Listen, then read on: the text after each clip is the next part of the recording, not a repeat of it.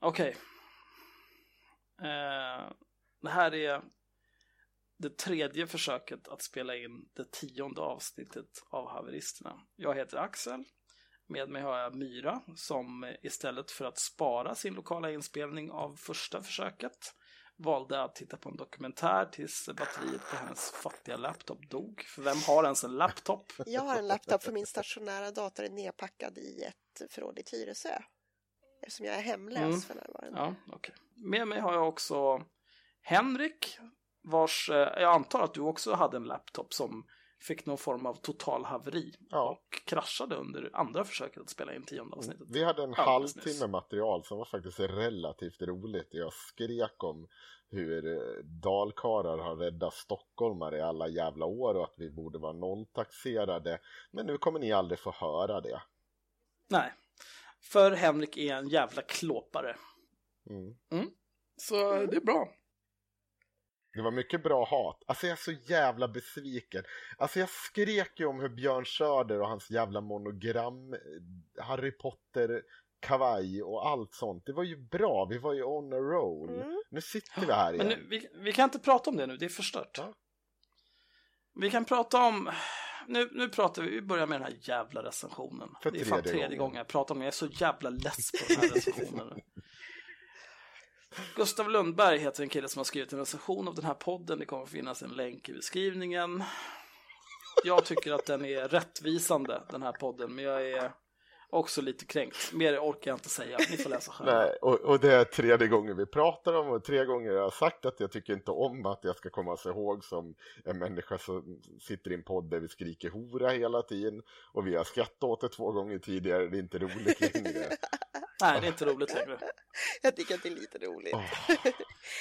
Det är skönt att jag har feber, för allting är väldigt roligt för mig just nu. Men det är en rättvis, ja, det är, det är en rättvis recension. Jag tycker att eh, jag tycker att han har fått en bra bild av podden och jag tycker att eh, även om det känns lite orättvist, alltså nej, jag tycker att det känns bra att han säger att vi säger smarta saker som liksom försvinner lite i allt trams om, om eh, och kallar folk eh, jävla hora och sånt där.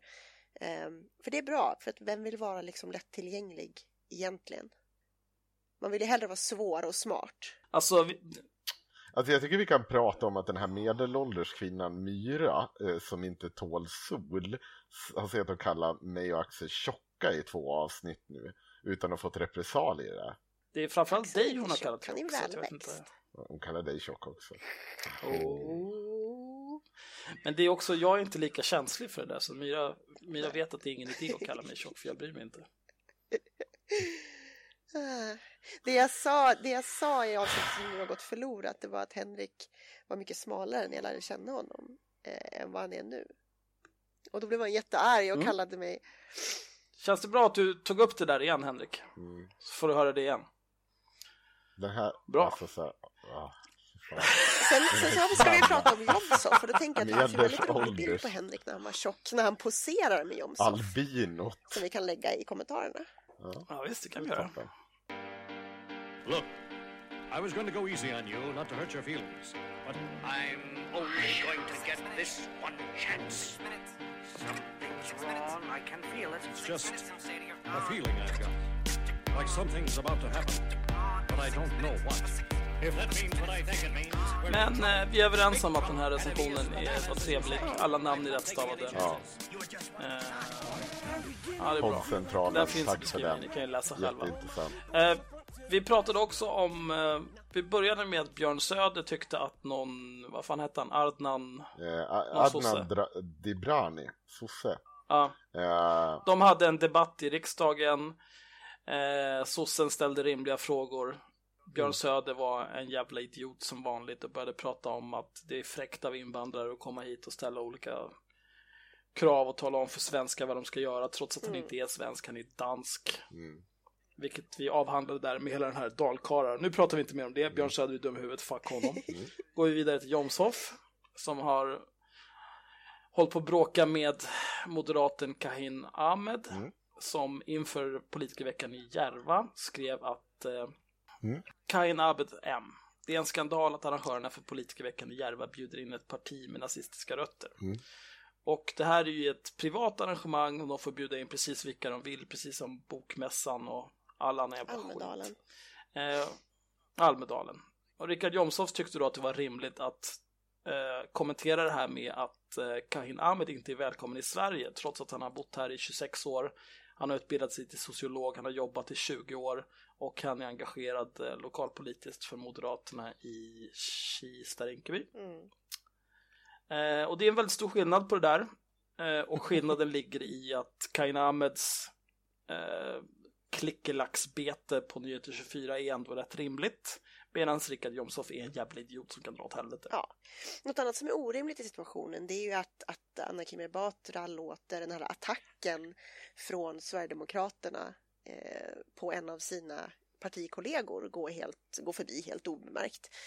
Eh, speciellt eftersom hon då är den som har försökt samarbeta med Sverigedemokraterna. Eh, och jag tycker att både hon och Richard Jomshof och Jimmy Åkesson som ändå är partiledare för Sverigedemokraterna borde få stå till svars för det här enormt mycket mer än vad de får göra i nuläget.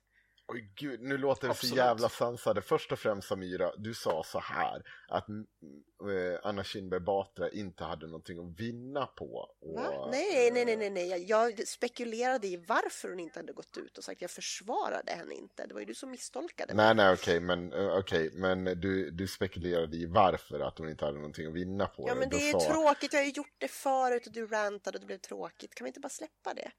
Det var inte Ja, en det var ju tråkigt diskussion. för att jag hade rätt. Va? Nej, det vet jag inte. Jag Det var ju tråkigt för en att jag hade ointressant diskussion. Ja, som ni märker nu kära lyssnare så att så fort jag slutar prata då börjar genast barnen kivas med varandra. Annika är bara arg för att jag kallar honom tjock. Jag tänker fortsätta kalla honom tjock för att det blir mycket bättre hat när jag gör det. Du, kan du inte ta en, ta en till Ipren och lugna ner dig lite? Ja, men, men hur som haver, vi, vi, vi måste gå in på det här någonstans. Alltså den initiala kritiken eller det som eh, höll på i tre dagar det var ju att eh, Anna Kinberg Batra inte hade gått ut och uttalat sig när det var så jävla flat och det enda man fick liksom citera var på Twitter. Eh, och det tjatades ju på. Jag håller ju med. Det är ju helt orimligt av en partiledare att inte markera hårdare mot eh, ett rasistiskt parti går in och säger att en av ens kollegor inte är välkommen i Sverige. Eh, sen hade vi en diskussion då som sagt om eh, vad Anna Kinberg Batra hade att vinna på det och inte och, och Axel har ju en bra poäng. Det här var ju en easy way out för Anna Kinberg Batra. Hon har ju kunnat sagt så liksom att det här är fan inte acceptabelt. Jag kommer aldrig samarbeta med en sån som Richard Jomshof. Men det gjorde hon ju inte såklart, utan Moderaterna gör ju precis tvärtom. De säger ju att nej, det vi har sagt gäller fortfarande. Vi kommer inte ha ett budgetsamarbete eller sitta i regering. Däremot så kan vi sitta och samarbeta i utskott och i kommuner. Vilket egentligen är ännu sjukare, för det hon säger då det är ju till Moderaterna i den, eh, där han sitter att ja men ni kan fortsätta ha ett samarbete med SD. Mm. Ja. Men det är, jag vet inte, jag fattar inte, vad, vad, vad finns det för mening med att rösta på Moderaterna längre? Kan man inte bara lika gärna rösta på Sverigedemokraterna? Eller Centern. Om man har några som helst vettiga värderingar. Ja, du menar att Centern skulle vara ett, ett rimligt alternativ till Moderaterna? Ja, som absolut. Inte vill samarbeta med Sverigedemokraterna? Ja. De har ju inte Ja.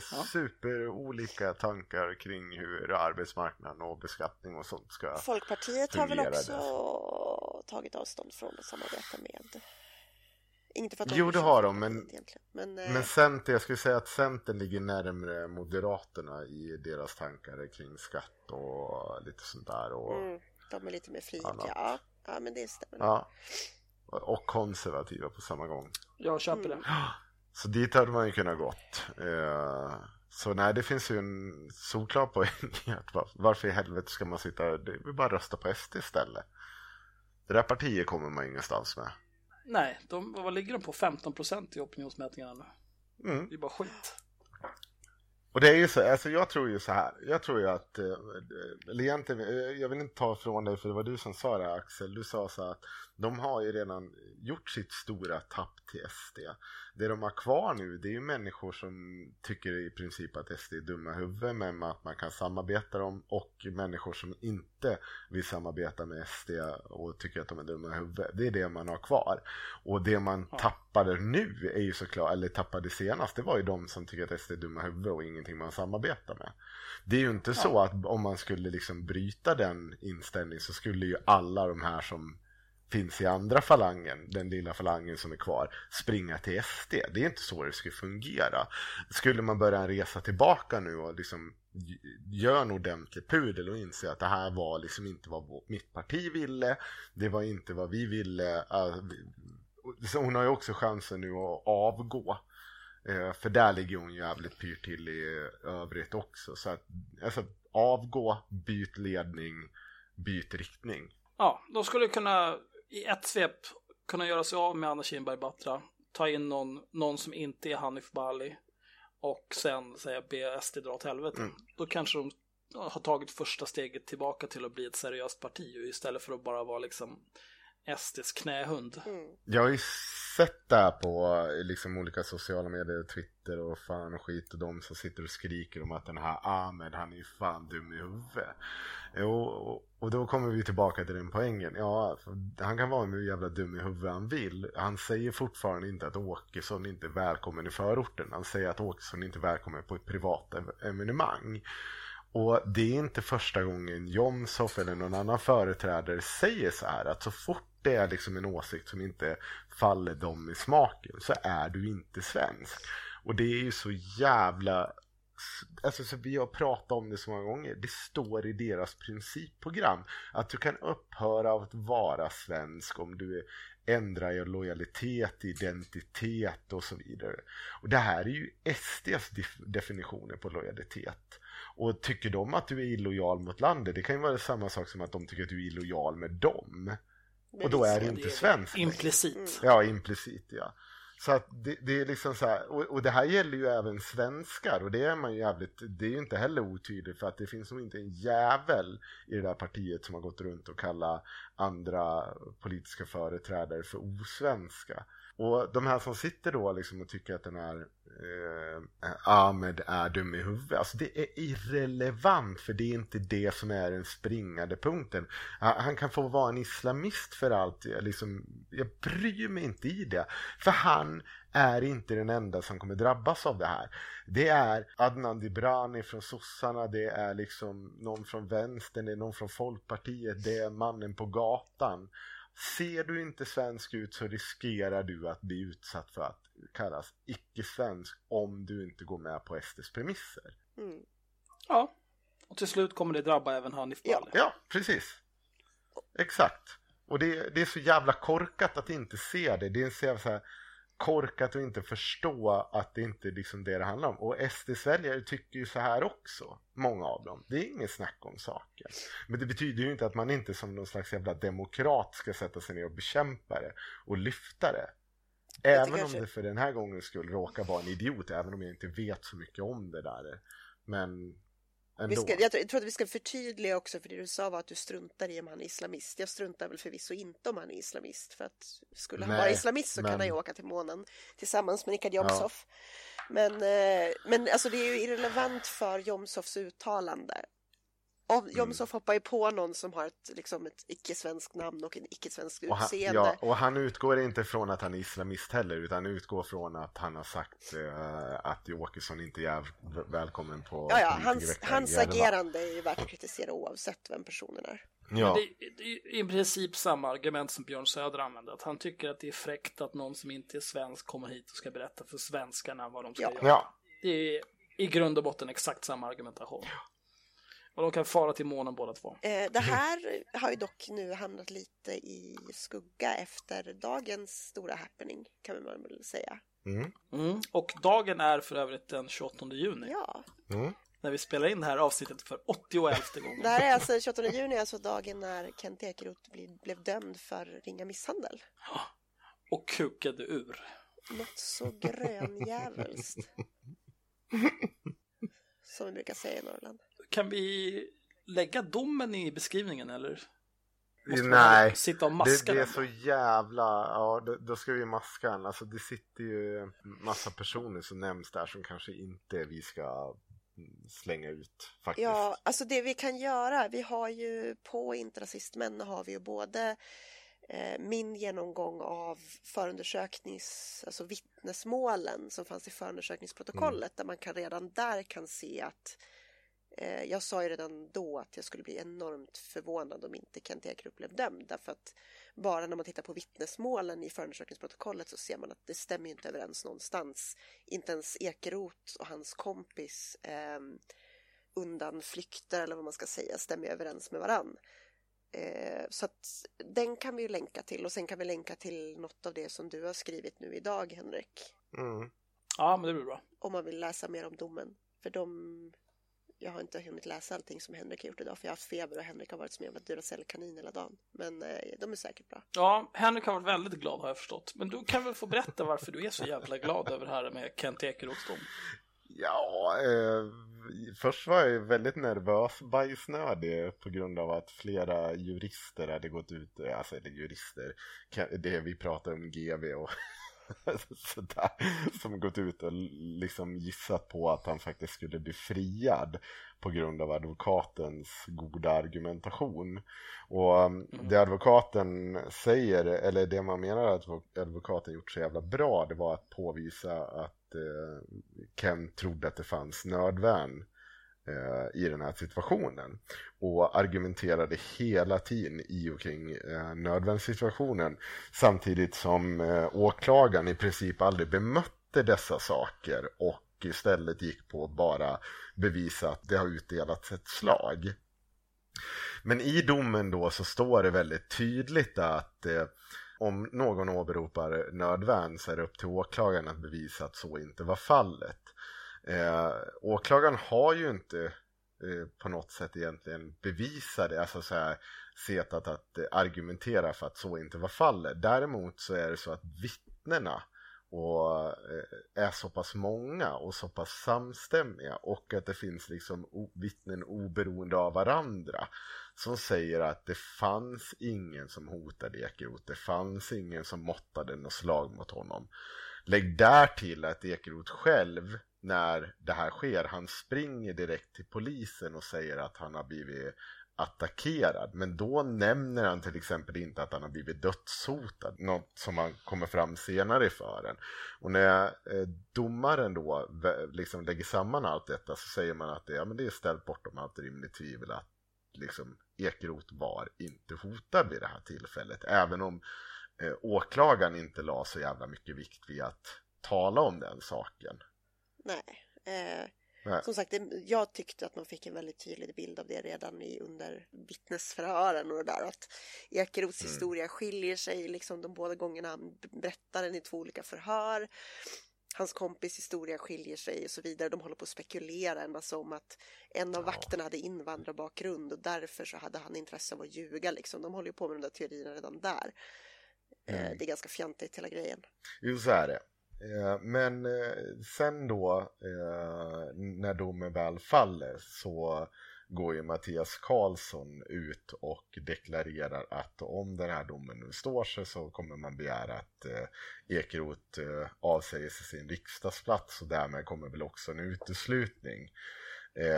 Och det, det är ju trevligt, det är ju bara nu, vad fan är det han har varit med i det här jävla partiet sedan någonstans efter 2006 någon gång mm. kanske 2009, där han har liksom åkt land och rike runt och varit ett jävla rasistisk pest. Eh, så lyckas han ju till slut faktiskt eh, sätta snubbelben för sig själv. Ja, det blir man ju lite ja. glad över. Ja, det var väl på tiden. Ja, det var väl på tiden. Man kan ju säga att på, vad är det, 20 försöket så gick det till slut i alla fall. det är nolltolerans. Att han, att han kommer överklaga känns väl ganska givet. Det har han väl redan ja, grinat om att han ska göra. Han direkt efteråt. Men om vi leker att den här eh, att hovrätten inte friar honom. Um, tror ni att han kommer lämna sin riksdagsplats? Det tror jag inte jag. Nej, det tror inte jag heller. Nej, han kommer sitta kvar till, eh, till att eh, till perioden är över. Och han kommer nog kanske inte ens närvara eller något sånt. Han kommer, han kommer nog bara leva life nere i Ungern med Erik Almqvist och sin brorsa Ted. Det är vad han kommer ja. göra. Och jag tror heller... Det är väl som Jimmys svärmor. Ja, Precis, han kommer inte ha några skrev, han kommer inte svara med det. Han kommer vara total nonchalant. Han kommer inte skaffa något nytt jobb för han sitter fortfarande kvar den jäveln på den här riksdagspensionen, den gamla riksdagspensionen. Mm. Så han kommer sitta och leva på våra pengar, eh, den jäveln. Eh, det kommer störa mig så fan. Han kommer använda dem för att sprida eh, rassepropaganda här i Sverige. Eh, och han kommer sitta och njuta, han kommer inte svara på några fler medier, han kommer göra exakt som han vill. Mm. Men vi är av med honom. Ja.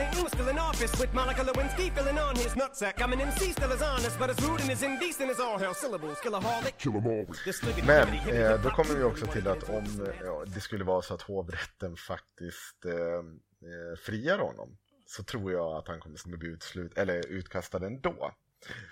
Och bland annat eh, lutar jag mig då mot det fantastiska klippet som Kent Ekeroth eh, slängde ut nu under kvällen.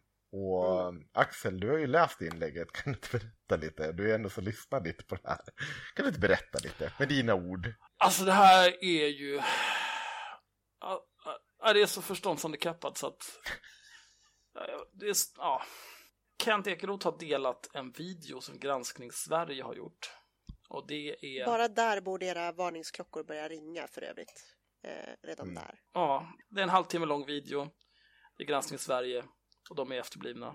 Och den här har Kent Ekeroth delat och tycker att man ska lyssna på den. Han har inte skrivit någon, någon direkt djup analys av det. Men de här jävla människorna, jag har bara lyssnat på ett par minuter, sen fick jag multipla strokes, alltså man orkar inte. Men jag vet att de, de till exempel tycker att den, det är en intervju med domaren Maria Hölke. Mm. Eh, och de tycker att hon är jävig för att hon likar Robin och Lykkeli mm. på Facebook. Mm. Eh, de yrar om att någon släkting till henne är frimurare. Och det är bara totalt vansinne. De här jävla foliehattshelveten alltså. Det är helt sjukt. Men det här, jag, jag har ju ja, eftersom jag inte har lyssnat på hela, jag vet att ni har säkert gjort det och har, ja, har mer att säga om det här. Men Två jag, jag, alltså, sånt här gör att jag hatar allmän rösträtt. Alltså, de här jävla idioterna får rösta, det är helt sjukt. Det, jag kan säga så här. Det här är, är alltså så på riktigt, en, en av de där, så här, det har verkligen, verkligen slängt en real tanke till att Nej, vet du vad? Det kanske inte är så jävla smart. Nej, men det är inte bra. Och sen så läser man kommentarerna här liksom. Granskningen Sverige har skrivit en kommentar på sin där. Det ska påpekas att försvarsadvokaten har debiterat 50 000 kronor, vilket med normaltaxa borde innebära 38 timmar som inkluderar tidsspillan. Åklagaren slash utredaren däremot verkar ha lagt ett antal månader på detta eftersom förundersökningsprotokollet är 163 sidor. Och det här menar de då som att det är, en dålig grej, att det är någon slags konspiration. Nej, du lever i en rättsstat, ditt jävla aphelvete. Mm. Det blev inte bara så här, ja, Kent Ekeroth gick fram och spöade någon på krogen och åkte direkt till Gulag. Utan det, då blev det en, en rejäl undersökning. Vad hände här egentligen? Kan vi döma honom för det här? Är han skyldig? Det var inte, kom inte en dödspatrull och bara nackskottade honom på plats. Var, var tacksam för att få upp en i 163 sidor. Det är korrelationen mellan ett, ett liksom förundersökningsprotokoll och eh, eh, liksom advokatens tid. Alltså för det första behöver ju inte advokaten framställa förundersökningsprotokollet. Det behöver inte åklagaren heller göra. Utan det är såklart en sammanställning av vad polisen har gjort, vilka förhör de har hållit, hur långa de förhören var. Det är så jävla korkat sätt att mäta. Men alltså de fattar inte vad de pratar om. Det är det som är problemet med typ allting Nej. de gör. De uttrycker sig som att de vet, typ när de sitter och säger så här, ja men men det, du har ju släktingar som varit frimurare och där då försöker liksom, alltså vilket också är efterblivet i sig, för de försöker på något sätt antyda att det finns någon sionistisk konspiration bakom det här misstänker jag. Vilket blir ja. jätteintressant eftersom Kent Ekeroth är jude. eh, så det funkar ja, inte ens där. Och sen visar det sig att hon är, inte ens, hon är ju inte ens frimurare, hon är med i Rotary, vilket är en helt annan grej. vilket de påpekar. Och, och alltså det är så jävla dumt. Och de här människorna har samma rösträtt som, som alla andra. Och inte nog med det, de har flera tusen följare som lyssnar på det här och tycker att det är rimligt. Det är fan anledning att avskaffa allmän rösträtt om jag någonsin har sett den. Liksom. Absolut. Notera att släktskapet är, det här är min mans morbrors ingifta fru. Det är så jävla långt. Ja, men där ser man ju det tydliga sambandet. Ja. Herregud alltså. Vi säger så här, vi leker med tanken att e- Ekeroth har gjort som man kanske gör ganska ofta. Han ser eh, rubriken, eh, eller lyssnar en minut och så tycker han att det här är ju bra, det här måste jag sprida. Då ska man komma ihåg att hela inlägget inleds med att den här personen från Granskning Sverige försöker ogiltigförklara att offret för Ekeroths jävla smäll inte har blivit slagen och inte fått någon svullnad och att vittnena till det här inte är rimliga. Ja, det finns ju ett problem med den teorin. Det är ju att Ekeroth faktiskt har erkänt att han har slagit till honom. Ja, han har ju bara hävdat att det har varit ett nödvärn. Ja, precis. Det är ju det som är liksom den springande punkten i hela det här målet. Har det varit i nödvärn han har slagit till den här personen? Ja, det har ju inte, spekulerats. Inte om han faktiskt har slagit till han. Nej. Nej, nej, det, det har ju aldrig varit en fråga ens. Nej, nej, det har aldrig varit en liksom, fråga för, liksom, eh, för rätten att ta ställning till. Och det är så konstigt när de dömer ut Ekerots egen advokat som alla säger gör ett briljant jobb i rätten. Han gör väl allt han kan göra med det jävla skithöga han har fått i knät. Ja. Men ändå så sitter de och ifrågasätter den här. Men det är ju enormt intressant att se alla de här folieteorierna i alla fall. Det, var ju, det är ju någon som påstår att eftersom de här brottsoffren, var det brottsoffret och ett av vittnena eller var det två av vittnena som hade en gång poserat mm. på en bild tillsammans med Gudrun Schyman. Så då måste det vara påhittat. Det är en jättekonstig ja. tanke. Alltså där har du ju ett samhälle där så om du ja. någonsin Nej, men alltså, om du någonsin har varit politiskt engagerad själv eller någonsin ens funnits på bild tillsammans med någon som är politiskt engagerad, då ska inte du få vittna i en rättegång. Det är så jävla efterblivet så det finns inte. Alltså jag vet inte ens vad man ska kalla det, det är så jävla dumt. Jag, jag, måste bara säga det, det är väldigt roligt när han försöker koppla, bo, eh, koppla ihop henne till Brå. Då är det ju så att den här äh, domaren då 2005 var expert i, och anställd på regeringskansliet. Och att, jag måste bara påtala det här nu. Att vara anställd på regeringskansliet är samma sak som att vara knegare på Atlas Copco eller i en Coop-butik. Du kan hata din chef likväl och du behöver inte dela dens åsikt. Du utför jobbet. Det är väldigt viktigt att förstå som anställd på ett regeringskansli. Det, det är klart att du kan ha de sympatierna. Men om du till exempel jobbar med rättsfrågor så är det inte nödvändigtvis att du delar. Ja, du är ju inte aktiv eh, sosse liksom, liksom, bara för nej. att du är anställd på regeringskansliet nej, och jobbar med precis. vad som helst. Nej, och det, det, hon har gjort då, det har varit med och varit en expert när man tog fram den nya sexualbrottslagen, då, eller brottsbalken så att säga. Och um, då eh, är det så att en annan expert som också var med, då måste man ju förstå att de här experterna sitter utspridda över hela landet, det är från olika organisationer. Så man nej, tycker... nej, de, de samlas i en bunker ja. och så konspirerar de. Bor och lever tillsammans. Utbilda, utbildas ja. av Expo. Tillber Sion Vises mm. protokoll på lunchrasten. Mm. Exakt så är det. Men i alla fall, då, då är det ju också en expert från BRÅ där som eh, de här ses ju då när de har de här expertrådsmötena säkert någon gång i månaden där man liksom stämmer av hur långt man har kommit på respektive område. Och det här menar man då att eftersom de har setat på de här mötena, eh, man har ju inte förstått det här från första början, men, men det man försöker leda i slutsats då att det är att eftersom de har setat på samma möten så är hon jävig på grund av att Kent Ekeroth har setat eh, och kritiserat Brå. Problemet blir ju bara när då Ölke sitter och säger bara, men, men jag har ju aldrig jobbat på Brå, jag har ju inte haft med dem att göra mer än att jag setar med en person i ett möte. Och då blir det ju lite tunt, men det stoppar ju inte Granskning Sverige för att driva tesen och påstå saker. Såklart, nej. Nej. nej. men det är klart, alltså det, det enda de behöver är ju liksom ett riskorn så kan de laga risotto till hela världen. Uttrycket ja. en dåres envishet kommer ju inte från ingenstans kan vi ju konstatera. Nej. Alltså jag, jag, just granskning i Sverige, jag kan förstå att det är så här, ja det sitter en handfull, alltså riktiga jävla dårar som bestämmer sig för att nu ska vi göra någon slags YouTube-videor och låtsas granska olika saker. Som vi inte har koll på.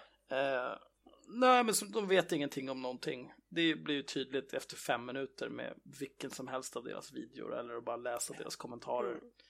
Men, men jag fattar inte, hur kan det finnas tusentals människor som tycker att det här, det, det här är bra journalistik? Vilket, vilket otroligt grävjobb ni har gjort här. Och sitta och så här, nej men du måste ju vara jävlig för du lyssnar ju på Lykkeli. Är du helt jävla galen? nej alltså. Men hur kan, hur, vi lever ju inte i samma värld. Nej, alltså, det är obehagligt. Men det, det är obehagligt. Alltså jag, jag, vet att jag reflekterade över det här någon gång när, jag tror att det var i någon av intervjuerna där Granskning Sverige hade, skulle intervjua Henrik. Där de mest bara sitter och, och säger en massa dumheter. Eh, och Henrik låter mest väldigt uppgiven och typ suckar åt dem. Eh, och eh, så sitter de och fnittrar och försöker ställa så här frågor om är det sant att din BMI är över 30 och sånt där. Eh, vi har pratat om det här i något av de första avsnitten.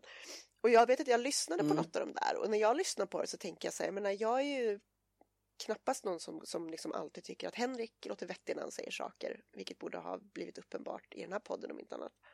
Men jag satt verkligen och lyssnade på den här och bara herregud vad den här Granskning Sverige-människan, Johan var det va, gör sig själv till ja. åtlöje liksom. Han låter ju som en jävla idiot. Och sen så läser man kommentarerna på Youtube där folk är så här, haha, fan vad ägd han blev, alltså Henrik. Så jävla ägd. Mm. Och man bara så här, va? Lyssnade vi på samma sak liksom? Vad är det här? Ja, det är helt, det är helt bisarrt. Men det är ju precis samma sak som när de tar in någon, liksom, det gjorde de ju för några år sedan. De tog in någon jävla elallergiker i full mundering i SVT Debatt. Så satt där liksom i, det såg ut som att han var med i någon jävla bombskåd. Mm och hade liksom pansar över hela kroppen inlindad i någon slags jävla kamouflage. Det var helt efterblivet och man förstod inte varför den här människan, varför, inte, varför sitter inte den här personen på psykiatrisk utredning istället för det här. Sitta i tv och prata om sin påsjukdom. Mm. Och de här människorna är precis likadana. Det är samma sak med megafonerna. Mm. För att göra en liten avstickare. Jag tänkte vi skulle prata bara lite, lite grann om megafonerna. Ja. Mm. Eh, främst för att, vi kan gärna komma tillbaka till Kent Ekeroth och Granskning Sverige, för det är väl det som är dagens stora topic. Men megafonerna, de gjorde ju en video med oss. Mm. Eh, antirasisternas sanna ansikten eller något sånt där hette den väl, tror jag. Ja, jag skulle supergärna lägga en länk till den i beskrivningen, men den finns tyvärr inte kvar längre på YouTube. Eller på eh, Facebook. För någon, eller på Facebook, någon kände sig kränkt över att de stal profilbilder och audio från den här bloggen, eller från den här podden. Eh, så vi gjorde gemensam sak. Jag googlade till Youtube och fick deras video nerplockad där. Och eh, var det du Myra som fick den borttagen från Facebook? Ja. Jag måste bara säga att jag älskar att du har haft sån jävla hög svansför, svansföring angående golare och så sitter du nu bara stolt bara, nej, jag golade Ja, men jag, jag kan berätta precis varför. Jag kan berätta precis varför. Ja. Den där jävla kukhuvudet alltså.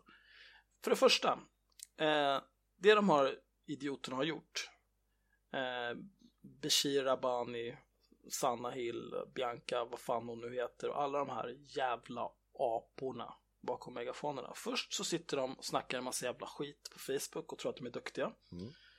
Kommer jag dit, och jag och många andra förstås, konfronterar dem. Då börjar de radera kommentarer, eh, blockera folk från att svara och så fortsätter de att gläfsa mm. efter att de har blockat alla så att man inte kan fortsätta att kritisera dem och kolla dem på all deras jävla bullshit. Och så hävdar de ju att de har, har vunnit. Och hävdar att de har vunnit och tror att de är duktiga. Och sen så ska de hålla på och så här, lägga upp olika videor på Youtube där de också fortsätter ljuga, förtala, stjäl bilder, stjäl audio. Och det skulle vara okej. Okay. Jag skulle inte ha några problem med det. Men då får du fan ta att jag kommer vara på varenda jävla post på Facebook. Jag kommer ta precis vad jag tycker om den här skiten. Och om den fega lilla råttan Bashir inte kan tolerera det då kan han komma till Gullmars eller flytta till månen. För jag kommer gola ner honom varje chans jag får. Vad fan ska jag göra? Om han bara ska sitta bakom cover och jag inte kan charge honom för att han är obstructed. Mm. Då kommer jag börja kasta granater istället. Ja. Det är så det funkar. Fuck honom. Fega jävel. Okej, okay, det var en bra ursäkt. Berätta vidare nu. Men han har också lovat att han ska lägga upp den där. Han, han skrev en post, den kan jag i och för sig länka. Mm. Uh, han tyckte att, uh, att vi, han ljög en massa om att, vad jag hade sagt om den där videon. Mm. mm. Att så här, ingen kommer titta på den, ingen tar honom på allvar. Men den fick en enorm spridning. Den hade strax under 6000 visningar mm. när den togs ner. Hälften var förmodligen Bashir själv, uh, skulle jag tro. Ja, säkert. Men då, ja, den kan jag länka. Men då tycker han ju också att vi ska lägga upp den här videon överallt. Alla ska få se vilken hyckling. Jag har inte sett röken av den här jävla videon. Myttande jävla idiot. Nej, jag hoppas att han Nej. tänker göra det faktiskt. Just det, jag fick en förklaring till varför han kallar mig Mowgli. Ah? det är för att Mowgli blev adopterad. Just det, han, eh, han påstår att du är adopterad. Det är så det är. Och det, för det första så är du ju inte adopterad. Eh, för andra så spelar det ju absolut ingen roll. Nej, det här var ju någonting vi, vi avhandlade i andra försöket av att spela in det här avsnittet när vi pratade om Björn Söder och att han egentligen inte är svensk eftersom han är från Skåne. Mm. Eh, då pratade jag och Henrik mycket om, eh, eftersom Henrik påstår sig vara lite av en history buff, mm. pratade vi om när Sverige köpte Skåne. Och jag nämnde att jag kan spåra min släkt i Sverige tillbaka till början av 1600-talet. Eh, och det, det, skulle ju vara svårt om jag var adopterad. Och då pratar vi alltså blod. Blod. Eh, men eh, Bashir Abani är ju invandrare. Och det har han också mycket noga med att påpeka att han är invandrare och inte flykting. Som att det är på något vis det ena skulle vara bättre än det andra eller sämre än det andra. Det är, alltså det är bara för att han ska slippa ta åt sig när folk snackar om liksom, eh, ensamkommande flyktingbarn och så vidare tror jag. Det är någon sorts coping mechanism. Oh. Det är lite som John Ausonius. Jag tittade på en, en dokumentär om Lasermannen, eller jag såg om en dokumentär om Lasermannen idag när jag var febrig för att det är typ det enda jag orkar och typ se om gamla dokumentärer för jag orkar inte ta in någon ny information. Eh, och eh, det är rätt intressant det där liksom att han börjar skjuta, skjuta invandrare fast han själv är invandrare för att han har blivit retad för att han är svartskalle liksom. Ja, internaliserat självhat. Där är ju faktiskt mm. riktigt internaliserat självhat till skillnad från typ du tycker inte att, det är, att den här kränkande affischen från, eh, från Kungliga Operan är kränkande, alltså så hatar du dig själv. Ja, eller typ så här, du börjar inte grina och faller ihop av magont om du hör neger. Ja, du hatar alltså dig själv. Det, är liksom, det finns ju gränser. Uh, jag, jag, skulle, jag kan tänka mig att det där Bashir lider nog lite av det där också. Ja. Utöver den, den narcissistiska personlighetsstörningen. Mm. Mm. Ja, jo, det är en rimlig, uh, en rimlig gissning. Men jag, jag, tänkte på det faktiskt när jag såg den här Lasermannen-dokumentären. Att man kan ju om man vill dra rätt mycket paralleller mellan just uh, hans, liksom, hur han omfamnar Ny Demokrati och deras retorik om att det är inte synd om afrikaner därför att deras barn hade ändå blivit uppätna av lejon om de inte hade kommit till Sverige. Eh, det är, han säger ungefär så. Mm. Han säger ju typ att normalt, så, jag kommer inte ihåg vad han heter, den här snubben från Ny Demokrati som inte var Bert Karlsson. Eh, Ian Wachtmeister. Ja, det, någon, det, finns en tredje snubbe också eh, som är obehaglig. Men ja, skitsamma, han säger i alla fall vid något tillfälle att eh, normalt så hade ju många av de här barnen blivit dött av naturliga orsaker, till exempel svultit ihjäl eller ja, dödats av vilda djur. eh, jag tror att han, det är någon när han pratar om att, typ att det är, vi kommer bli övertagna av in, alla invandrare eh, därför att de får så många barn. Det är mycket av den här retoriken mm. har ju liksom recyclats nu av SD. Oh, det är ju vanligt argument mot, eh, mot islam och muslimer också att de de ska ta över Europa med livmodern som vapen och bla bla bla. Jajamän. Men det är ju invandrares födslotal normaliseras ju ganska snabbt mm. när de kommer till Europa. Alltså normaliseras gentemot den inhemska befolkningen. Medan om man tittar på till exempel, vad heter hon, Paulina, den där jävla nazi-oktomom, hon som var åtta ungar och ska rena rasen. Mm. Hon är ju nazist, Nordiska motståndsrörelsen mm. har ett Twitterkonto. Jag kan länka till det, det är kul. Hon la upp en bild en gång på typ en av sina söner. Han ser ut att vara kanske fem år gammal. Så står han och flexar biceps liksom. Eh, tack och lov är det en bild tagen bakifrån som att jag ser hans ansikte, det är bra. Mm. Men, eh, och så är det så här, ja titta, bra gener, motion och god mat gör stor och stark och bla bla. Men liksom han är fem år gammal. Det är läge för orosanmälan i det laget liksom. Ja, men det är framförallt hans armar liksom som, som nudlar. Vet du hur mycket starkare jag är än vad han är? Stick för fan. ja. Du sätter ribban väldigt lågt för dig själv just nu, Axel. Är det för att du har semester? Alltså, det, det kan jag säga. Jag skulle utan problem kunna ta en femåring och skicka lätt tre meter bort. Mm. Lätt! ja, eh, då vet vi det. Nej, men eh, ja. jag tycker att det är intressant. Alltså hela megafonerna-grejen. De är fega jävlar de, de liksom bjuder upp till dans och sen så, så fort man kommer dit och börjar liksom ifrågasätta dem oavsett. Jag menar, jag var ju aldrig, du var ju ganska otrevlig Axel. För att jag ville att de skulle, de ville att, jag ville att de skulle komma till Gullmars så jag fick bjuda på ja. kaffe. Ja, men alltså du var ju, jag... du var inte, du var inte otrevlig för att vara du i och för sig. Det var du inte.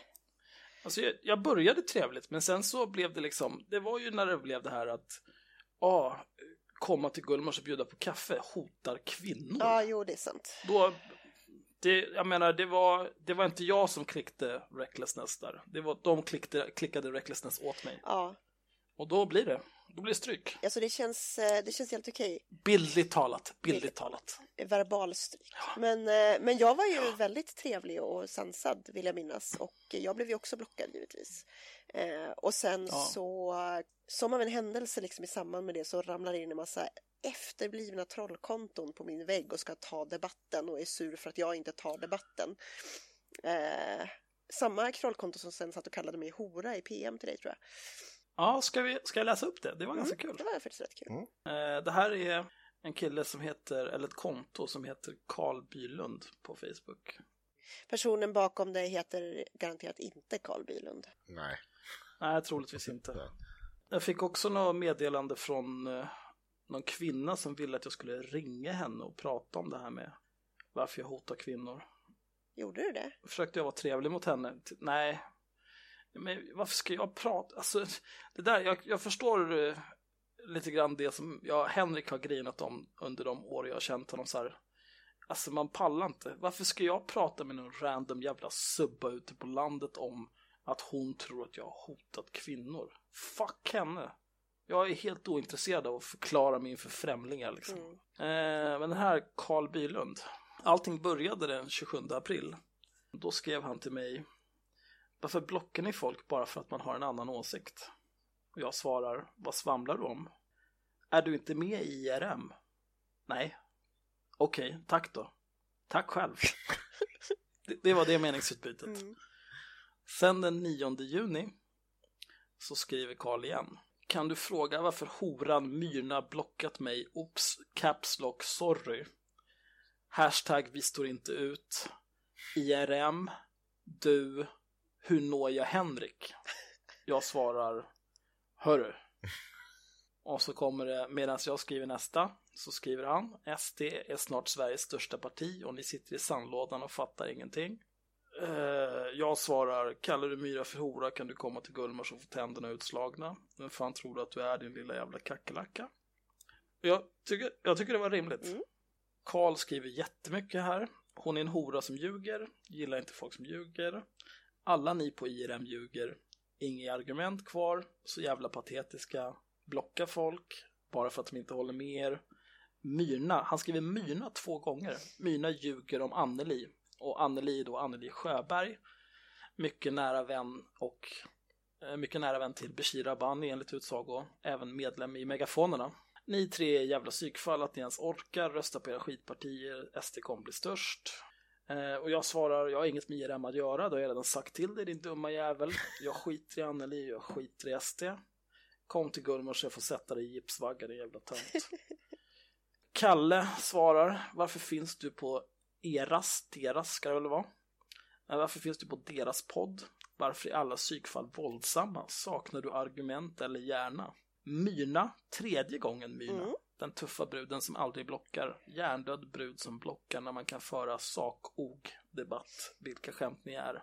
Jag vill minnas, det jag vill minnas att det som hände var att han kom in på min vägg och började säga att ni vågar inte ta debatten, ni vågar inte ta debatten och jag frågade honom upprepade gånger vilken debatt är det du vill ta?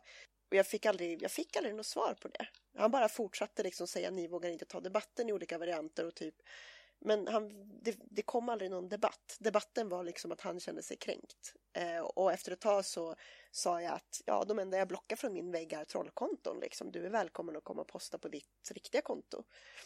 Och eh, då sa han att han inte kunde ha sitt, han kunde inte använda sitt riktiga konto därför att då Anneli Sjöberg bla bla bla bla bla och jag sa att ja ja det där är bara bullshit. Eh, du är välkommen tillbaka på ditt riktiga konto och sen så blockade jag honom. Så det hade absolut ingenting att göra med att vi inte hade några argument eh, utan det var att han var ett trollkonto och när han väl försökte ta debatten så blev det aldrig någon debatt. Jag fick aldrig reda på vad han ville debattera för någonting överhuvudtaget. Men lipa går ju.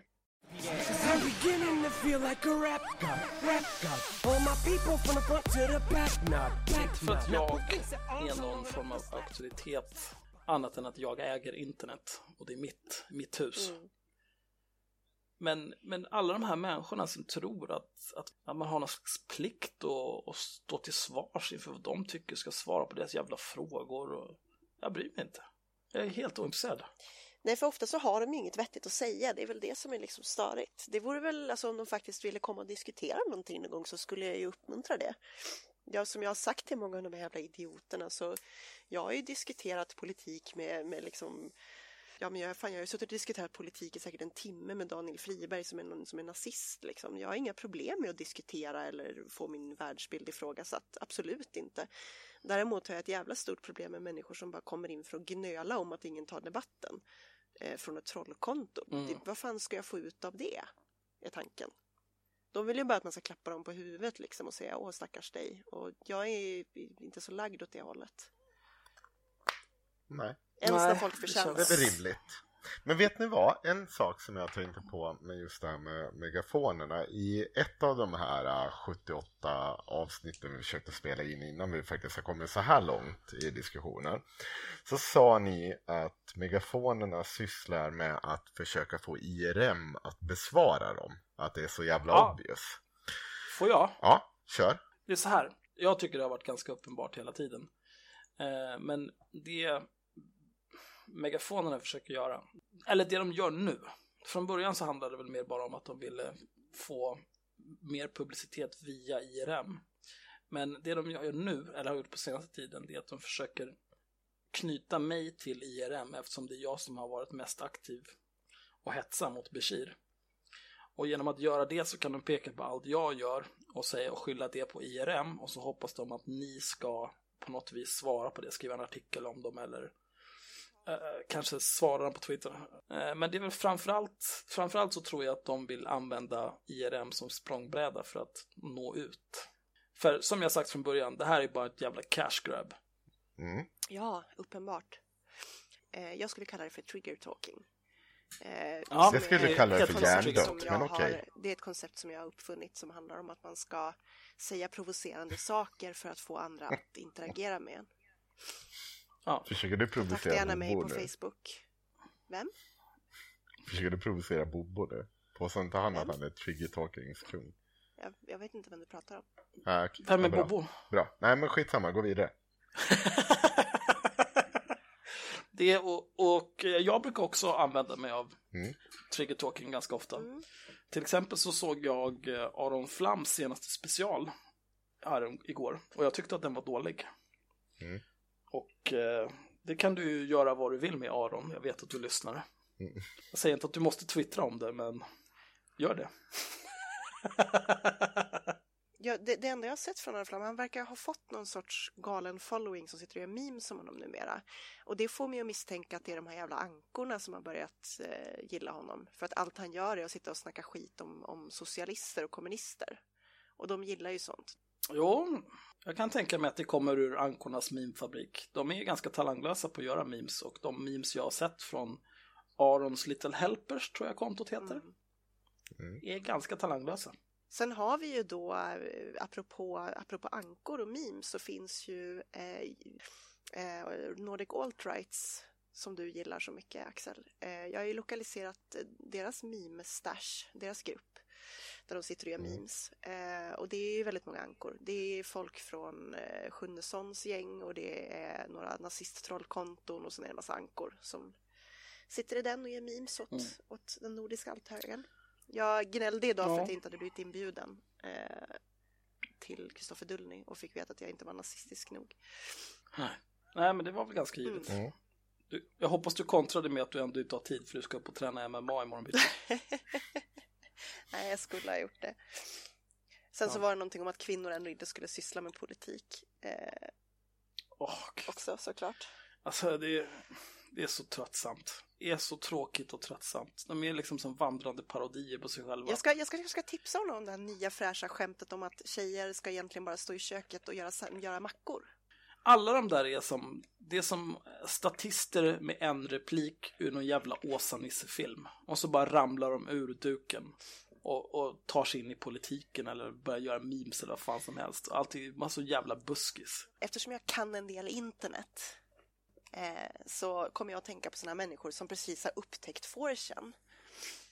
Och så börjar jag liksom måste prata alltid i memes för att de liksom ska visa att de är, en, de är minsann coola liksom.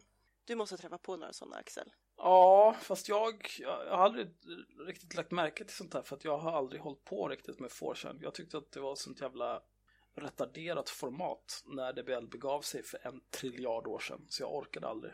Det är samma sak om Reddit, jag hatar Reddit också. Mm. Ja, men alltså 4 är ett efterblivet format. Eh, men, men alltså det, det finns en typ, en människotyp som, de är oftast typ 12 år gamla och så har de precis upptäckt internet och så har någon av deras coolare kompisar länkat dem till 4 liksom. Fast egentligen har de aldrig varit inne på 4 utan de har typ letat upp grejen på knowyourmeme.com eller någonting. Eh, och sen så ska de liksom låtsas som att de har ganska, de har ganska bra koll på memes.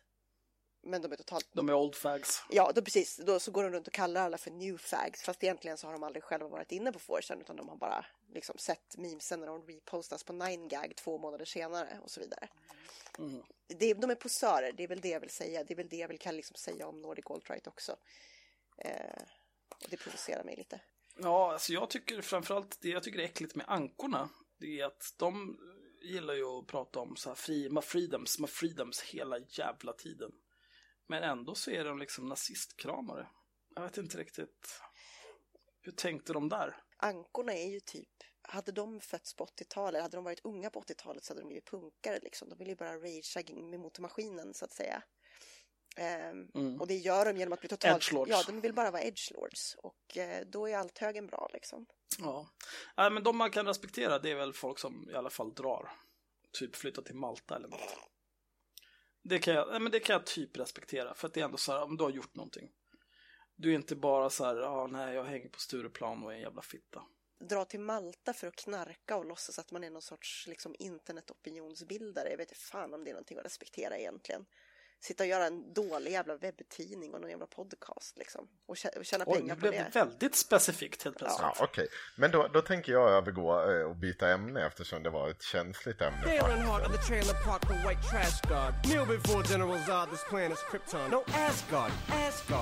Jag hade faktiskt en tanke med min fråga just om det här eh, att eh, megafonerna försöker få oss att eh, lyfta dem för att de ska i sin tur få sprida sina idéer. Och det är ju också sånt som Daniel Friberg och Danny pratar om att man ska eh, göra kampanjer som andra lyfter åt dem för att få sprida sitt budskap.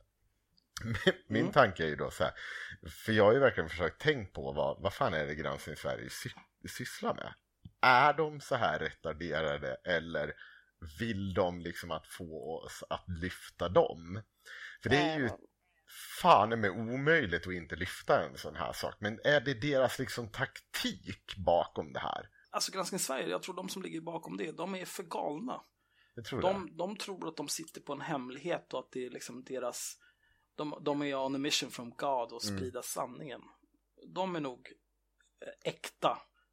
Vilket är ännu läskigare än folk som eh, de bakom megafonerna som jag tror bara är ute efter pengar. För att det är liksom girighet, det kan jag ändå förstå. Mm. Men, eh, men den här totala vansinnesgalenskapen rakt in i märgen mm. och bängstrålar som sprutar åt alla jävla håll. Det har jag lite svårare att greppa. Jag tror Granskning Sverige, de är nog bara intresserade av att göra sin grej liksom. Sen så, de blir säkert inte ledsna över det. Fast tänk om, om, om det är så att de, verkligen ja, men att de verkligen tror att det här nu, fuck me, I'm famous. För efter man har just har skrivit ut att ja, men du, du, du lyssnar ju på First Aid Kit. Ska inte du anses som jävlig då? I dom? Alltså man vill ju... Men alltså, man, kan ju man, man jämför reaktionerna. Eh, Bashir, han har ju varit väldigt nöjd. Mm. Och han liksom svarar ju. Mm. Om, om eh, visst skrev väl ni någonting på IRM om megafonerna? Ja, någonting. Nej, vi, alltså, det ja, var vi gjorde när alla... en post jo, på våra, vi gjorde en, en post, post på om vår dem. vägg om när de hade skrivit Mm. någon skit om oss. Och eh, det var ju, Men det var väl att de, de uppmanade sina följare att, Ja. att granska er. ja, gran- de skulle kartlägga våra följare. Det var vad de Mm. ville göra. Ja. Ja. ja, men det var ju en första trevare Mm. som ni svarade på. Mm. Och då fortsatte det ju. Då trappade han ju upp. Jo, fast det, gick, det slog ju lite bakut eftersom alla gick in och bjöd på kaffe. När 600 personer går in och bjuder på kaffe. Jag tror inte att det är riktigt vart som man tänkt Nej, men då. du får ju titta på reaktionen. Mm. Så reagerade han. Hur reagerade Fabian Fjälling när han blev outad? Mm. Han satt ju på sig offerkoftan och satt och grinade i ett jävla hörn. Ja, det gjorde han ju. Mm. Han var ju inte intresserad av den typen av dotter, uppmärksamhet. bara, Ja, men ursäkta, det stod inte att det var ditt dot- din dotters nummer.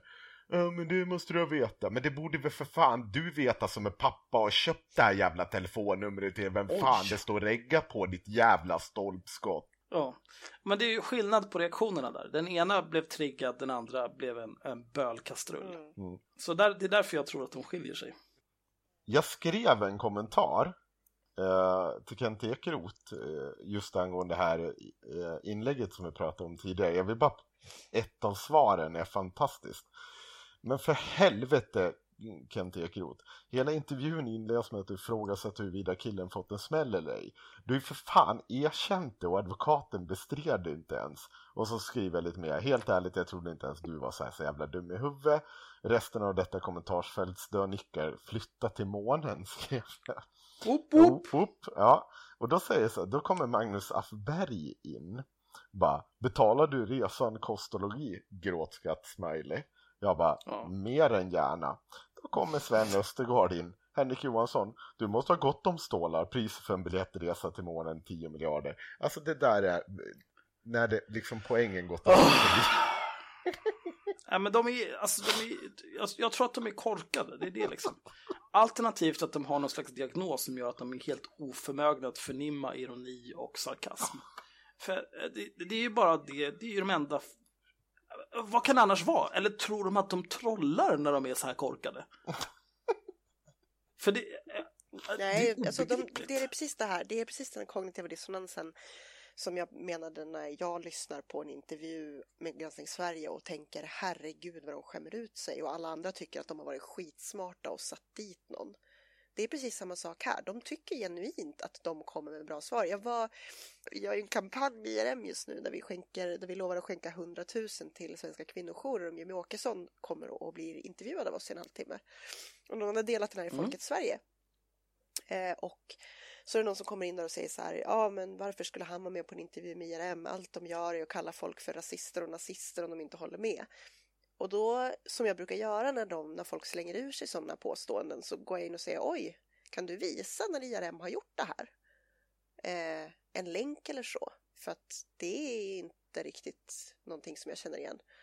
Eh, och då blir det så här, ah, nej men de gör ju det hela tiden. Och så säger man okej, men då borde det inte vara så svårt att plocka fram en länk. Och så säger de, ja ah, fast jag nej på jobbet, jag har inte tid nu. Eh, och sen så skriver man typ på kvällen sen och säger, har du kommit hem från jobbet och kan visa en länk? Och då säger de att nej, jag är trött efter jobbet och så fortsätter man envisas och till slut så kommer de till att ja, alltså jag menar ju, jag menar inte så, utan jag menar bara att de, hej, de är ju bara, tycker bara inte om folk som inte tycker som dem. Och så säger man okej, men så du erkänner att du hittade på med andra ord. Eh, och eh, där är det liksom samma sak, att de, de tycker ju fortfarande inte, de kan ju liksom inte erkänna att de har faktiskt bara sagt någonting som de inte har fog för och tycker att man ska inte fatta det. Eh, utan de kan ju fortfarande hävda att "Ah, fast det var inte det jag sa. Så här. Och så skickar man en skärmdump där det står liksom precis vad de sa. Men de fortsätter med en dålig envishet hävda att nej, det var inte alls det jag sa. Jag sa bara att de inte tycker om oliktänkande. Och det, det är så konstigt. Ja. Ja, hela grejen är så konstig. De är ju liksom helt förryckta. Ja, alltså jag har ju i årtionden krigat mot folk på internet och jag försöker, alltså det, det viktiga är att man måste vara konsekvent. Om du gör ett påstående, då får du stå för det påståendet eller så får du vara tydlig med att nej, jag har ändrat mig nu tycker jag så här. Man kan inte bara hålla på och säga nej, låtsas som att det inte har hänt. Det står ju för fan här. Ja, alltså det här med att flytta, det här med att flytta målstolparna liksom. Eh. Ja, jag skyller på skolan. Folk får inte lära sig att debattera liksom. Alltså, jag, jag, vet inte. De är bara dumma. Men i det här fallet så tror jag inte att de, de fattar liksom inte skillnaden mellan att ha ett samtal med någon eh, där du liksom kan, vilket jag, vilket jag brukar göra rätt ofta och Henrik älskar att peka ut, där man typ säger någonting och sen inser man att bara, det här var jävligt luddigt och sen så, så förtydligar man det och så säger man fast det var inte det du sa och så kan man försöka hävda att det var det man sa ändå. Eh, och det spelar liksom ingen roll för att Henrik har bestämt sig för att jag, att jag flyttar målstolparna. Eh, vilket jag, ibland så gör jag det om jag ska vara helt ärlig. Men, eh, men det funkar inte riktigt på internet där allting du skriver finns kvar. Liksom. Och jag tror att det har med liksom en internetovana att göra. Om man skulle införa någon sorts ja, överkurs på typ B-körkort för datakörkortet. Nej, du, men, du, menar alltså datakörkort, ett riktigt datakörkort, det är att man på riktigt får gå till staten och visa att man kan bete sig på internet. Alltså köra miljövänligt så att säga, som man gör i dagens... Eco-driving, ja. Jaha, okej. Okay. Nu gick du in på äh, Miljöpartiets hemsida och skrev fitt med 3000 gråtskratt smileys.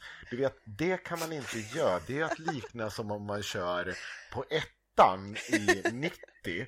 Eh, och det är inte bra för miljön, så att säga.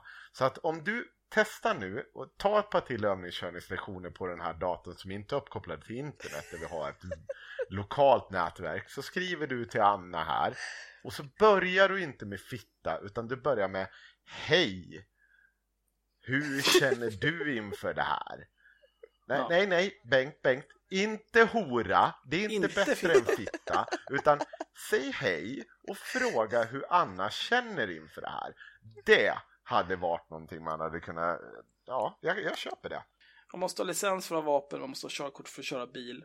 Man kanske inte ska få kräkas dumheter på internet hur som helst och man kanske inte ska få rösta om man är hur jävla pantad som helst. Nej jag känner ju att jag graviterar enormt mycket mot så här auktoritär arbetsläger-tänk ju mer jag umgås med de här Sverigevännerna. Ju mer man exponeras för dumheten i världen, desto mer blir man ju fascist. Liksom. Arbetsläger var nog bland det första när jag började, det var på Flashback 2003.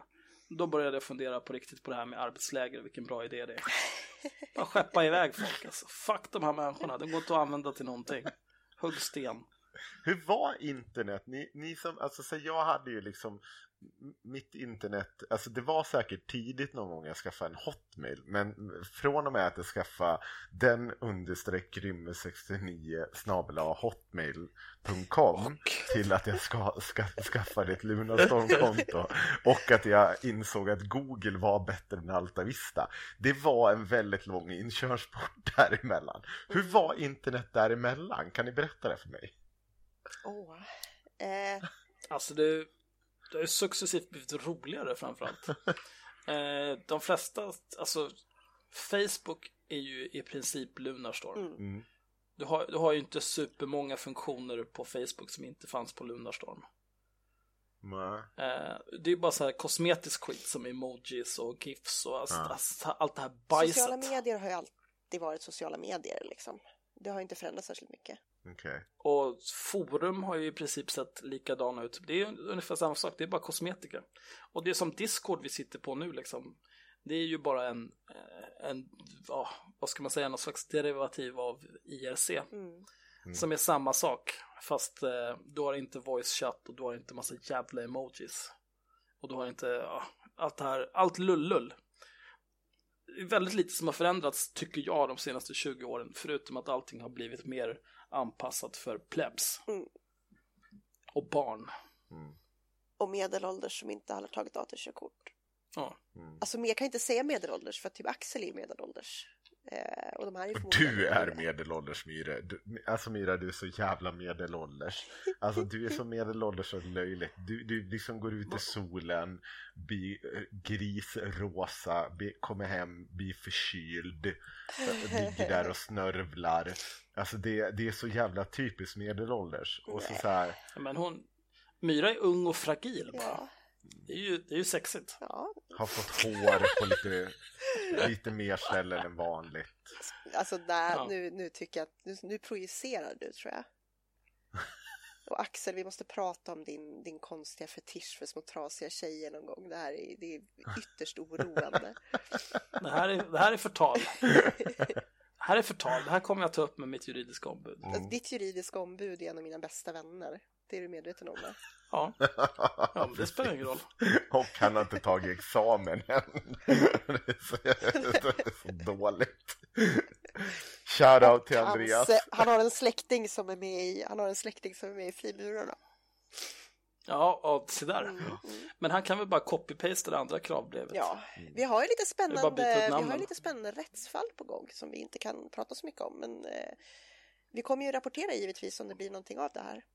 Har, har vi fått mm. någon ny information där? För jag har inte fått någon information där. Nej, vi, vi, vi tar det off-podd så att säga. Okej, okay, off-podd. Mm. Eh, det är bäst att vara tyst. Men eh, folk som har någonting otalt med oss. Folk som har någonting otalt med oss, ni kan ju eh, se över era papper. Ni kan ju fly landet redan nu för ja. att vi ska ta all er skit. Mm. Precis. Vi heter inte haveristerna för intet. Nej. Nej. Det finns två saker jag kommer ihåg. Jag läste mycket serier när jag var liten. Det finns två saker jag kommer ihåg från Kalle Anka. Det är Joakim von Ankas farbror som är snålast av alla. Som klagar när knattarna tittar ut genom fönstret ja, för det från hans stuga. På fönsterrutorna. Det sliter på glaset. Så jävla bra. Och sen en gång när farbror Joakim ska, vad fan heter hans nemesis? Von Pluring. Ja, von Pluring ja. Han ska stämma från von Pluring rakt upp i hans farmors mjölktänder. Det också. Det, det satte ett djupt spår med mig. Det är verkligen att ta allt. Allt du har, allt du någonsin har tittat på. Jag ska ha allt. Jag är avundsjuk på människor som har växt upp och läst mycket Kalle Anka. Jag kommer ihåg, alltså så jag har ju läst Kalle Anka på toaletten vid ett eh, x antal tillfällen. Men jag kommer ihåg så vänner som verkligen låg och läste Kalle Anka i timmar. Hade ni inte Kalle Anka hade... ute i skogen där du har vuxit upp eller? Jo absolut, men jag, alltså, jag växte upp i en fattig familj. Alltså, så här, vi var en arbetarfamilj, jag hade inte råd med en jävla prenumeration på Kalle Anka. Nej, vi prenumererade jag sprang runt och lekte med pinnar och lekte krig med pinnar som såg ut som vapen. tyckte jag var fränt. Det var min Kottar och tändstickor. Mm. Ja. Jag... Eh jag samlade på serien när jag var, tills jag var 12 typ. Hade alla nummer av serieparaden, alla nummer av Mega Marvel, mm. alla nummer av Marvels universum, alla nummer av Spawn och alla nummer av Witchblade. Vilken jävla skräll att du har samlat på serietidningar Axel, det hade jag aldrig kunnat gissa. Ja, det var det eller frimärken. Men du, Spawn, vad var det för någonting bara snabbt? Spawn är, det handlar om en, någon slags elitsoldat som eh, blir förrådd av sin chef. Han hamnar i helvetet, så får han en chans att komma tillbaka till livet och sen så blir han typ någon slags helvetessoldat. Det är inte riktigt en barnserie kan ja, okay. ja. Nej, det är en vuxenserie. Mm. Men det finns en film också med Michael J. White och Martin Sheen från typ 94. Den är inte så bra. Den finns på Netflix nu tror jag. Nice. Mm. Eh, men det handlar mycket om att han går runt och skipar rättvisa och hatar sitt liv. Mm, okay. Det är ungefär som du gör. Alltså vänta, som du? ja, jag säger ju, serier har format mig till stor del. Ja. Men av alla seriekaraktärer någonsin så har jag alltid identifierat mig mest med Captain America och Punisher. Nej, nej, nej. Jag, jag tänker ett amalgam av de två är, det skulle vara optimalt. Man har den här rättskaffenheten hos Captain America men också det här helt kompromisslösa hos Punisher. Ja. Nu har, nu har du betett dig illa, det blir en kula i huvudet. Mm. Okej, okay, då förstår jag vad du menar. Men vad, var, var exakt kommer Captain America in i det här? Nej, men man, man är, det, är inte liksom, det är inte så godtyckligt, utan man har en, man har en, en rimlig... Eh... Du är lawful helt enkelt i liksom DND på något sätt. Ja. Jag är ju, jag skulle... Lawful kompromisslös. Ja, lawful, lawful evil kanske? Lawful neutral kanske? Alltså jag skulle säga att det är lawful good. Ja, det kanske det är. Vi... Alternativt chaotic good. Ja, men du är inte så kaotisk. Om man bara kör Punisher. Jo, fast du är inte så. Jag tänker på Nej. dig nu. Jag säger att du är inte så kaotisk. Aha. Du är ju väldigt, du är lawful så tillvida att du håller dig till en väldigt strikt, eh, vad ska man säga, moral, moralisk kod. Eh, jag är ju mer, ja. jag är ju mer chaotic neutral än vad du är. Alltså jag skulle nog kunna gå ner till, jag skulle kunna tänka mig att acceptera KO, eller lawful evil för att alltså det, eh, allting handlar om vad, vad, vad det är för slags motstånd. Ja fast alltså jag tror att, jag tror att tittar man på DND klassifikationer så spelar det ingen roll eh, att du kan använda e, alltså onda metoder. Eh, du har ju fortfarande, alltså du har ju fortfarande goda intentioner. Typ du kan, om du bränner ner ett barnhem för att rädda eh, för att rädda kungariket så kan det fortfarande vara en god, du gör det för att vara god om du förstår vad jag menar. Ändamålet helga medlen och så ja, vidare. Jag tror att du är mer en sån, så jag skulle kunna köpa Lawful. Vet vet du vem som också sa så? Hitler? Hitler. Hitler. On that note. ja, med, med den Godwin-referensen kanske vi ska runda av. Det tycker jag. Det är skönt ändå att den kom så pass sent med tanke på att vi har pratat om ganska många, vi har, vi har pratat om riktiga nazister, mm. vi har pratat om folk som borde skeppas iväg till samma arbetsläger som de riktiga nazisterna. Ja. Och så vidare. Vi har pratat om att vi är medelålders och... och inte klarar solen. Och inte klarar solen, ja. ja. Just det. Rasbiologi har du lyckats få in också. Ja. Jag la en bild på Axels vägg när jag hade bränt mig så här överjävulskt och skrev typ att eh, när jag var helt så här sönderbränd och så skrev jag kom ihåg det här nästa gång någon säger att det är, du tillhör den underlägsna rasen eller något sånt där. Ja. Så nu har jag gjort mitt för den antirasistiska kampen för det här året. Nu behöver jag inte göra något mer. Good job. Men innan, innan vi slutar, för att jag tror vi kan sluta nu. Men innan vi slutar, kan kan vi inte prata lite om det här med att eh, ni är villiga att dega 100 lax till eh, kvinnojourer om ni får en halvtimme med Åkesson? Mm. Mm. Vad vill du säga om det? Ja, jag har sett lite kommentarer på det. Mm. Och den, den givna kritiken från efterblivet håll är givetvis varför måste de villkora pengarna? Varför inte bara skänka 100 000 direkt till en kvinnojour? Mm.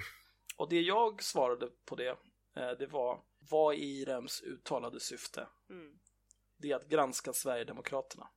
Eh, och det här är ju ett sätt att kunna ställa Åkesson mot väggen så att han kan sitta där och säga sitt vanliga Nej, jag vet inte, nej, de siffrorna har inte jag, nej, det där känner inte jag till, nej, då... Uh, uh, uh. Ja.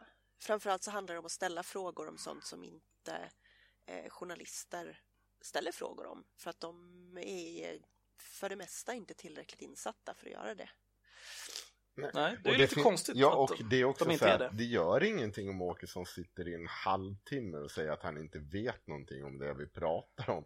För det tyder ju ännu, alltså det tyder ju bara på att han är en jävla superpartiledare. Klarar inte ens av att svara på våra frågor. Som, alltså han, de, de menar ju att vi är så dåliga. Så fine, visa handen då. Då kör vi. Så testar vi. Klarar du inte av att svara på våra frågor, ja, då finns det ju två alternativ. Antingen är vi så jävla dumma i huvudet så att våra frågor är liksom, ja men finns det liv på Mars? Mm. Eller så ställer vi relevanta frågor och han klarar inte av att svara på dem och så blir det lite dålig stämning eller ja, alltså det är ju det vi har att leka med här. Och vi har också sagt det och det ska vi vara tydliga med. Om du känner att det här liksom att du vill antingen få tillbaka pengarna eller liksom, ja vad du vill göra med pengarna. Så då skriv in ditt telefonnummer och då kommer vi kontakta dig och så får du bestämma hur vi ska använda pengarna. Ja, alltså det är precis det, är det som är grejen att vi, eh, vi samlar ju in pengar för att svara på din mm. kritiken som du eh, la fram by proxy, Axel. Mm. Vi samlar ju in mm. pengar från våra följare som vill vara med och bidra till det här. Så att det här är ju liksom pengar som kommer att samlas in och sen kommer att gå till det här och precis som Henrik säger så ja, alltså vill man ha en out och känner att ja, men, om de inte skänker pengarna, så om inte Åkesson är med så vill inte jag att de ska använda de här pengarna till sin kampanjverksamhet så är det bara att säga till så kommer vi att ringa upp dem och fråga vad de tycker att vi ska göra av pengarna. Jag kommer personligen att ringa upp dem. Fy fan vad sjukt. Mm. Mycket tid det kommer ta. Ja, jo, men, ja, men det, jag ska ha någonting att göra så är det. det, också. Men det är viktigt för oss, alltså. det... är superviktigt för att om vi samlar in pengar till ett, ett, syfte där vi inte kan garantera, alltså när vi samlade in pengar till exempel till eh, den här nazistmarschen när vi gav pengar till en massa organisationer som jobbar mot nazism så var det ju lättare därför att där visste ju vi liksom att ja, men vi har sagt att vi ska göra det här och det, är bara, det ligger bara hos oss att genomföra det men här har vi ju inte den garantin. Eh, då... Exakt Myra, och jag, det, det, är exakt som Myra säger och det, vi, vi tänkte ju på det här innan också att det, det, vi vill ju inte stå på det sättet och, och säga så här eh, svenska kvinnor, alltså vilken jävla organisation vi än tar så vill vi inte stå i det liksom i slutskedet och tänka så här, men det var bara antingen eller utan då pratar vi med de som har skänkt pengar till oss och så löser vi det. Mm. Ja, precis. Mm. Och det är också därför att, ja, vi visste ju också att folk skulle komma ut och säga att det här är bara en cash grab liksom och det är det genuint inte. Alltså, vi har inga Alltså, vi har ju aldrig haft några större utgifter och vi har inget så Nej, skrivande redan... behov av, av inkomster utan Vi har ju redan avhandlat i ett tidigare avsnitt att det, det här bara kostar er pengar. Ja, eh, så, att, eh, så att det är verkligen så att vi, vi, vill, vi vill göra det här för att sätta lite press på Åkesson. Men om han hatar kvinnor så ställer han inte upp. Precis så. Ja, eller, eller något. Lyssnarna mm. får dra sina egna slutsatser. Ja, men det är ju det här de gör hela tiden. Fast skillnaden är att vi ett, så här, om pengarna skulle, alltså delar av pengarna skulle råka stanna hos oss så kommer ju vi fortsätta eh, faktiskt att, eh, alltså så vi måste ju av med våra pengar och vi vill inte sitta med dem för att kampanjmaterial och sånt det kostar x antal kronor. Vi kommer få pengar över, vi kommer vilja sprida de pengarna till andra organisationer som är mer handfasta saker. Ja. Alltså det är fan så mycket mer hedervärt att sitta sitta på en kvinnojour och vakta kvinnor som har blivit utsatta för, för våld från sina män än att sitta och skriva tre blogginlägg på sin jävla semester. Ja, ja. Alltså det är ju varje dag Precis. i veckan. Så det är klart att vi kommer se till att pengar fördelas från IRM. Kan vi ha kul när vi gör det så kommer vi göra det. Alltså ja, vi älskar det, att skänka bort det, pengar. Jag tycker att det, det är så mm. jävla kul att få ge tillbaka eh, till liksom alla de här. För att vi har ju ändå en, en väldigt stor plattform eh, där och vi har väldigt, väldigt bra följare som, liksom, som i många fall litar på oss liksom, med, med sina pengar så att säga. Eh, och vi, mm. vi försöker förvalta det så jävla bra vi bara kan för att vi är enormt tacksamma för det. Så att det känns skitkul att vi som har plattform att nå ut på ett sätt som andra organisationer kanske inte har kan liksom då och då få använda det för att liksom ge tillbaka till de andra som sitter och sliter arslet av sig och inte kanske får lika mycket för det. See if I get away with it now that I ain't as big as I was, but I'm morphing into an immortal coming through the portal. You're stuck in a time Då tackar vi för oss då. Ja, och nu kanske det kommer dröja lite innan nästa avsnitt kommer eftersom Myra och Henrik ska åka till Almedalen nästa vecka och bete sig illa. Ja, men vadå, vore det inte kul om eh, vi tar eh, någon timme och spelar in från Almedalen med dig? Ja, visst, det funkar för mig, ja. men jag, jag, tänkte mer om ni har tid med det liksom. Jo, men det kommer vi nog kunna. Vi säger nu att vi kommer ha tid med det, sen så vet vi ju hur det blir. Henrik börjar dricka sprit. Leker kurragömma med Kenta. Jag kommer försvinna iväg på något sorts skumt liberal mingel och aldrig mer se dagens ljus. Eh, och Axel kommer att ha börjat jobba igen och vara enormt arg och bitter så att vi får se hur det går. Mm. Men Axel, har inte du semester på riktigt? Nej, jag har en veckas semester. Förstör inte hans, för att jag... hans semesterbass nu. Äh, men, nej, men det var så här. Jag har två kollegor som jobbar med samma sak som jag gör. Eh, och de har familjer och barn och skit. Så då sa jag, men jag, väl när ni vill ha semester så anpassar jag mig efter det. Och de vill ha juli. Så jag sa, ja men det är lugnt. Då vill jag ha två sista veckorna i juni och sen typ två månader efter juli. För att jag har så jävla många semesterdagar och så jävla många komptimmar att ta ut. Mm. Men då fick jag inte det för att det är mycket nu på jobbet. Så då fick jag bara en vecka nu. Jag är inte bitter. Får du det sen då eller? Man har ju väl tre veckor lagstadgad ja, rätt. Fyra? I sträck. Ja. Fyra i sträck har du. Ja, då så. Får jag ta det sen då. Ja. I, inom perioden juni, juli, augusti. Bara så att du förstår det. De kan inte skjuta på det utanför det området. Ja, okay. Det är Så då kan jag direkt när mina kollegor kommer tillbaka? Ja, någon gång under juni, juli, augusti måste du ha sammanhängande fyra veckors semester. Nice. Det måste ja, de. Ja, då går jag hela augusti. Annars är det Arbetsmiljöverket och en hel jävla radda saker du måste göra. Fan vad nice. Ja, jag har ju också mm. gått med i syndikalisterna nu så att jag är redo för krig. Mm, och de är villiga. Bra. Men eh, ska vi säga tack med de orden. Kom ihåg det alla där ute. Juni, juli, augusti, fyra veckor lagstadgad semester. Ja. Men tack för mig då, jag stänger av inspelningen. Ja, puss och kram, hej. Don't be a retard, be a king, think not. Why be a king when you can be a god?